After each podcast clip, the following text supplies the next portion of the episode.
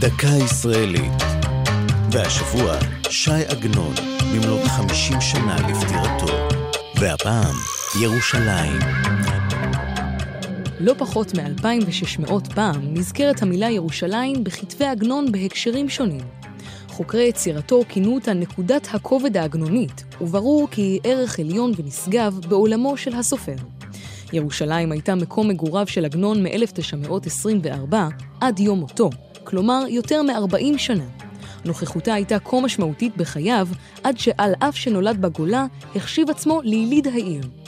בספרו תמול שלשום מתאר עגנון את השקיעה בירושלים ככדור של אש בתוך שלהבת של אש, בתוך לפידים של נוגה כלפי הערים הסגולים, כלפי האדמה הכהה. בסיפורו הנודע תהילה כותב עגנון על הישישה החכמה בת 104 המתגוררת ברובע היהודי בירושלים. המחבר רואה בתהילה את כליל השלמות, ורבים סבורים שעבור עגנון היא ייצגה את העיר עצמה.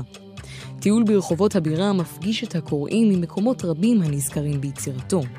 ביתו המקורי אומנם ניזוק בפרעות תרפ"ט 1929, אולם הבית שהקים בסמוך לו בשכונת תלפיות הוסב למוזיאון לזכרו.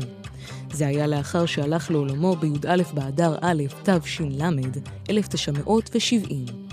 זו הייתה דקה ישראלית על שי עגנון וירושלים.